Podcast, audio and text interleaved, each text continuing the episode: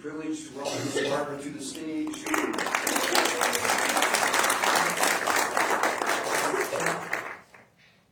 I got to see her slides in advance. I'm excited. I know you will be too. Thank you very much. I'm not really sure what I was thinking when I asked him if I could do this.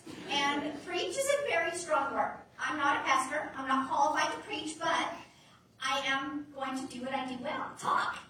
So, I'm going to talk to my family and friends that I love very dearly. So, that should be easy, right? And I'm going to talk about myself because that's what I know. So I hope, though, that in what I say, you don't hear my words, but you hear a message from God. So I would like to start with a prayer. If you would please join me for prayer. Dear Heavenly Father, thank you for this glorious day. Thank you for each person here with us, each person hearing this message. Please speak to each person despite what I say. In Jesus' name, amen. Okay, so I want to start with my life verse. Life verse.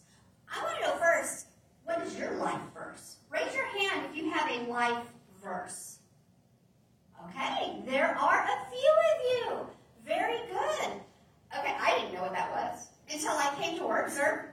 I had never heard that term, life verse, until I heard Pastor Bill's life verse. If you haven't heard that one, please ask him about it because it's a good one. He has a really good story about that. But I'd never heard that term before. I've always heard people say, Lara, what's your favorite Bible verse? Well, that's easy, right? How many of you have a favorite Bible verse? Right? I was there too. Sometimes it was this verse. Sometimes it was that verse, right?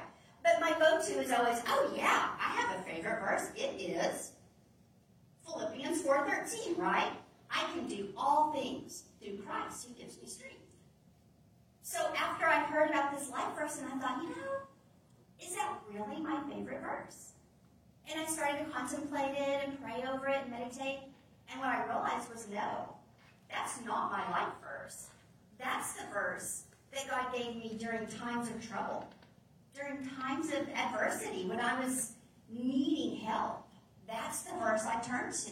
And yeah, He did give me strength in my times of weakness. So this is an amazing verse.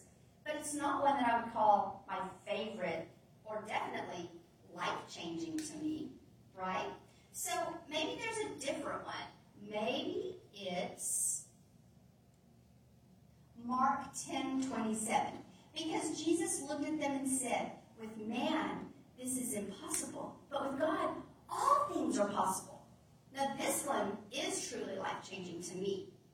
Because, as many of you know, I don't see very well. But that's okay. I am beyond blessed to have any vision at all because I was actually born blind. I have a condition called congenital glaucoma. So I couldn't see. And I would tell people the story of this miracle that happened for me.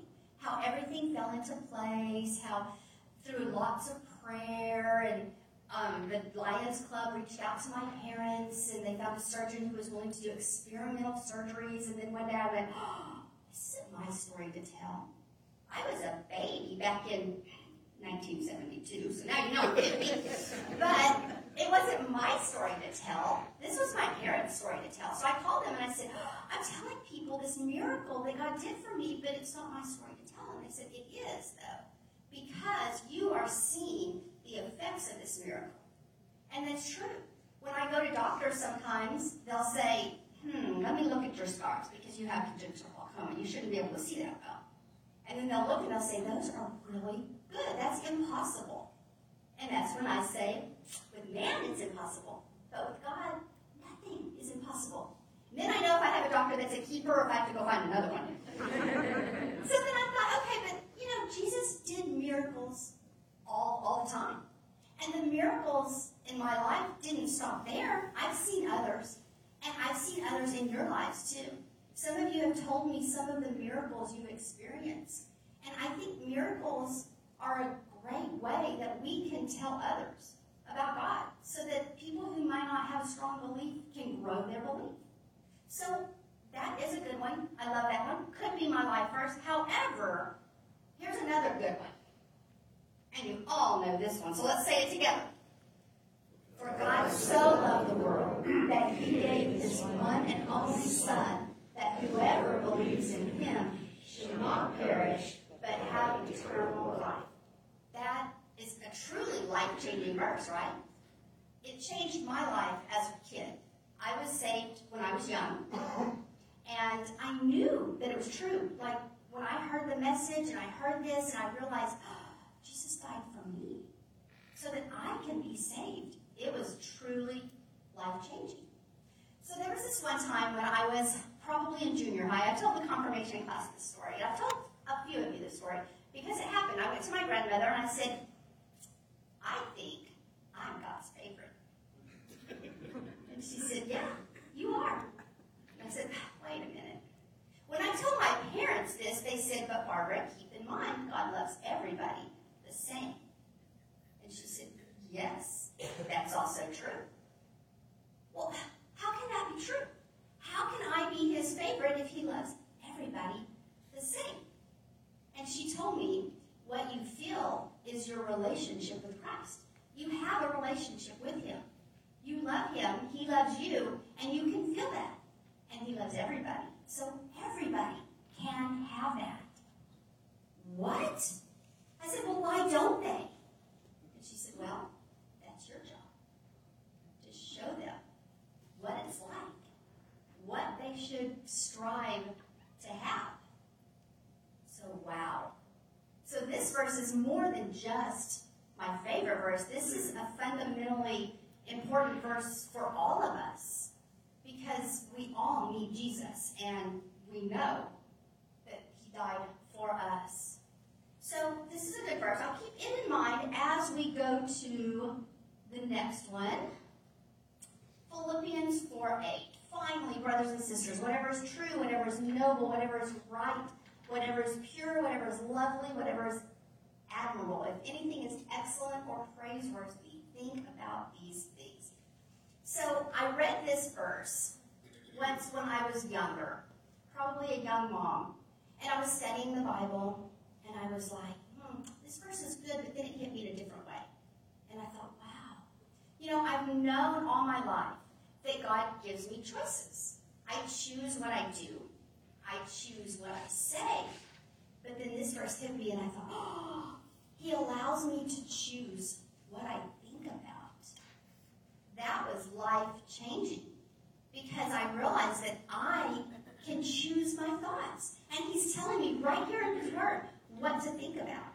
And so I took a time and as a Lent, instead of giving something up, well, I did. I gave up my negative thoughts and added this verse. So morning, noon, and night, I said this verse. I read this verse. I prayed over this verse. I worked on thinking about what is true, what is pure, what is lovely, what is admirable, what is praiseworthy. I, I just worked on those things, and I feel like that was very life changing. So, this could be my life verse. It, it really was empowering and life changing to me. Um, but there's also this other verse Matthew 20, 28. Just as the Son of Man did not come to be served, but to serve and to give his life as ransom for many.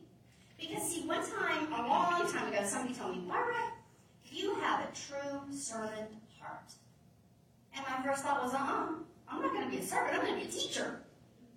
I love kids. Kids are my thing. We, they are genuine. They are honest. They are fun. I just love kids, and I'm just going to be a teacher. I'm a servant. So later down the line, I become a teacher, and I'm teaching, and somebody else tells me, Barbara, you have a true servant heart. And I started thinking, what does that mean? What does it mean to have a servant heart? Is that a good thing? So I looked it up. And having a servant heart is doing good to others without expecting anything in return. Oh, I can do that, right? That's not hard to do, but is it biblical? Definitely biblical. All over the Bible, you hear about serving. But this verse, this verse really nailed it for me because Jesus, Lord of Lords, King of Kings, could have come any way he wanted. He could have come rich, wealthy, powerful, but he didn't. He came to a young mom. He came to Mary and Joseph, a carpenter. He came just to an average, not wealthy family. He rode into town on a donkey. He embraced humility and served others. He washed his disciples' feet. And we're always told, be like Jesus. And that is my ultimate goal, is to try to be more like Jesus, right? And he came to serve and not to be served. So that is my goal. That is what I'm always working towards. So for anyone who said I had a servant heart, thank you. That is a huge, huge blessing. And when I started to realize, okay, that means that I have to take an active part in this, right? To have a servant heart, you've got to serve. So when I first opened myself up to the possibility of serving, it was very confusing. I was teaching, doing everything I should. God had led us to a church. And so we're going to this church, and I'm teaching Sunday school because that's what teachers do, right? They get asked to teach Sunday school, so I'm teaching Sunday school and learning a lot. And then I felt a pull on my heart to not teach anymore, but to do something else, but I didn't know what that was. So after a lot of prayer and thoughtfulness, somebody asked me to be a children's director, and I was like, I'm so not qualified for that. And the pastor had a good word of wisdom for me. He said, Barbara, God doesn't call the qualified. He qualifies the called. Oh, okay. So then I prayed, and yes, I am being called to work in this ministry. And I did. I became a children's director in 2003 and served as a children's director. But then did I always listen? No. Sometimes I'm like Jonah. You know, and he has me hit me over the head with it.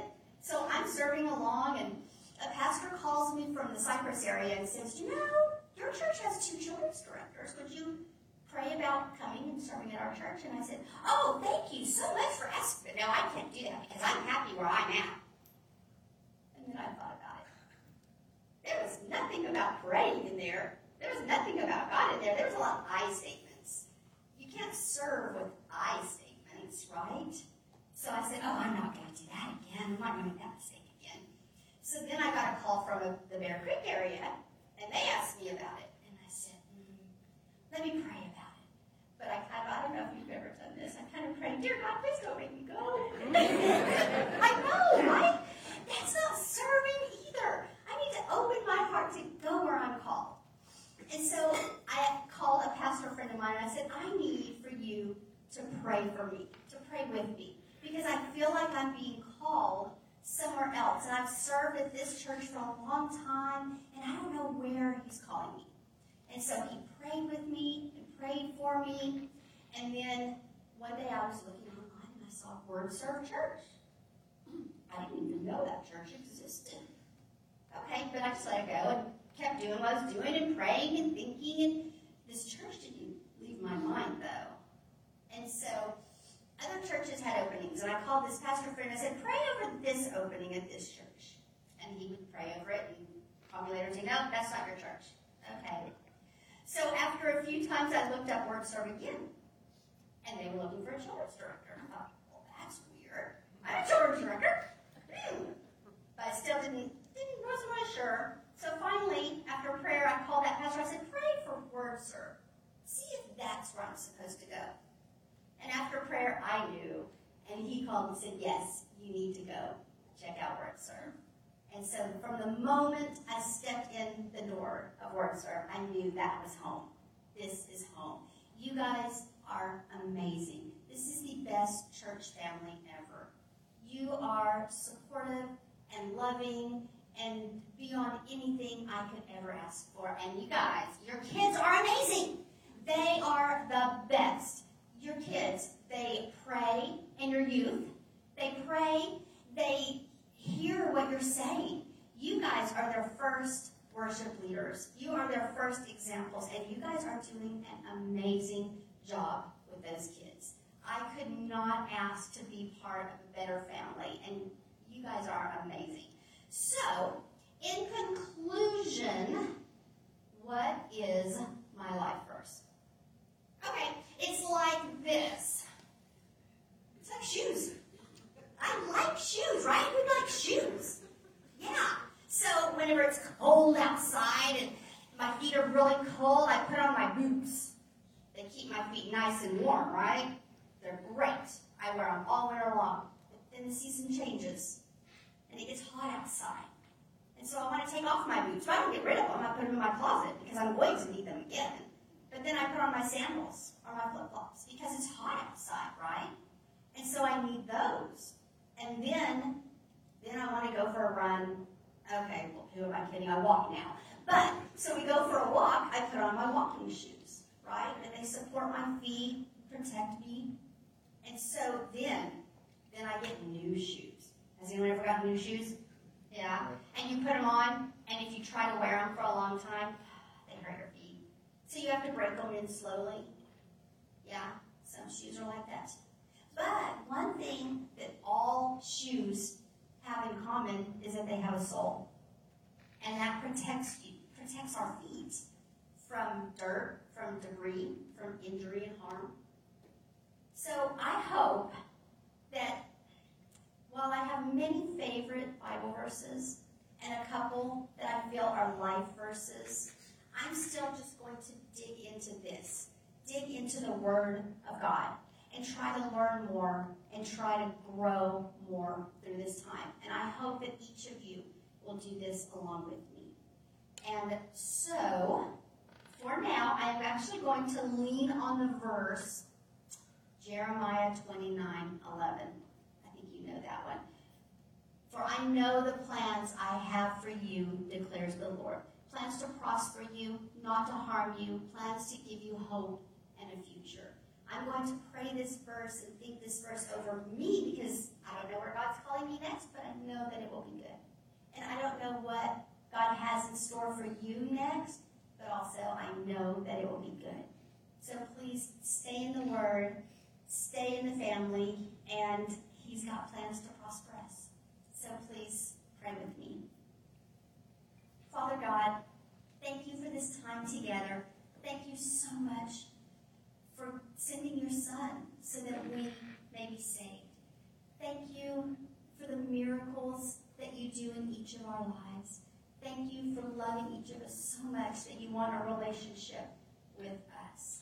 Thank you for giving us hearts to serve and allowing us to go out and love you and love others. Please help us to continue to do so. Forgive us when we mess up, when we sin, as we know we will do again and again. Thank you so much for everything and all of your blessings. Please continue to watch over and guide us. In Jesus' name, amen.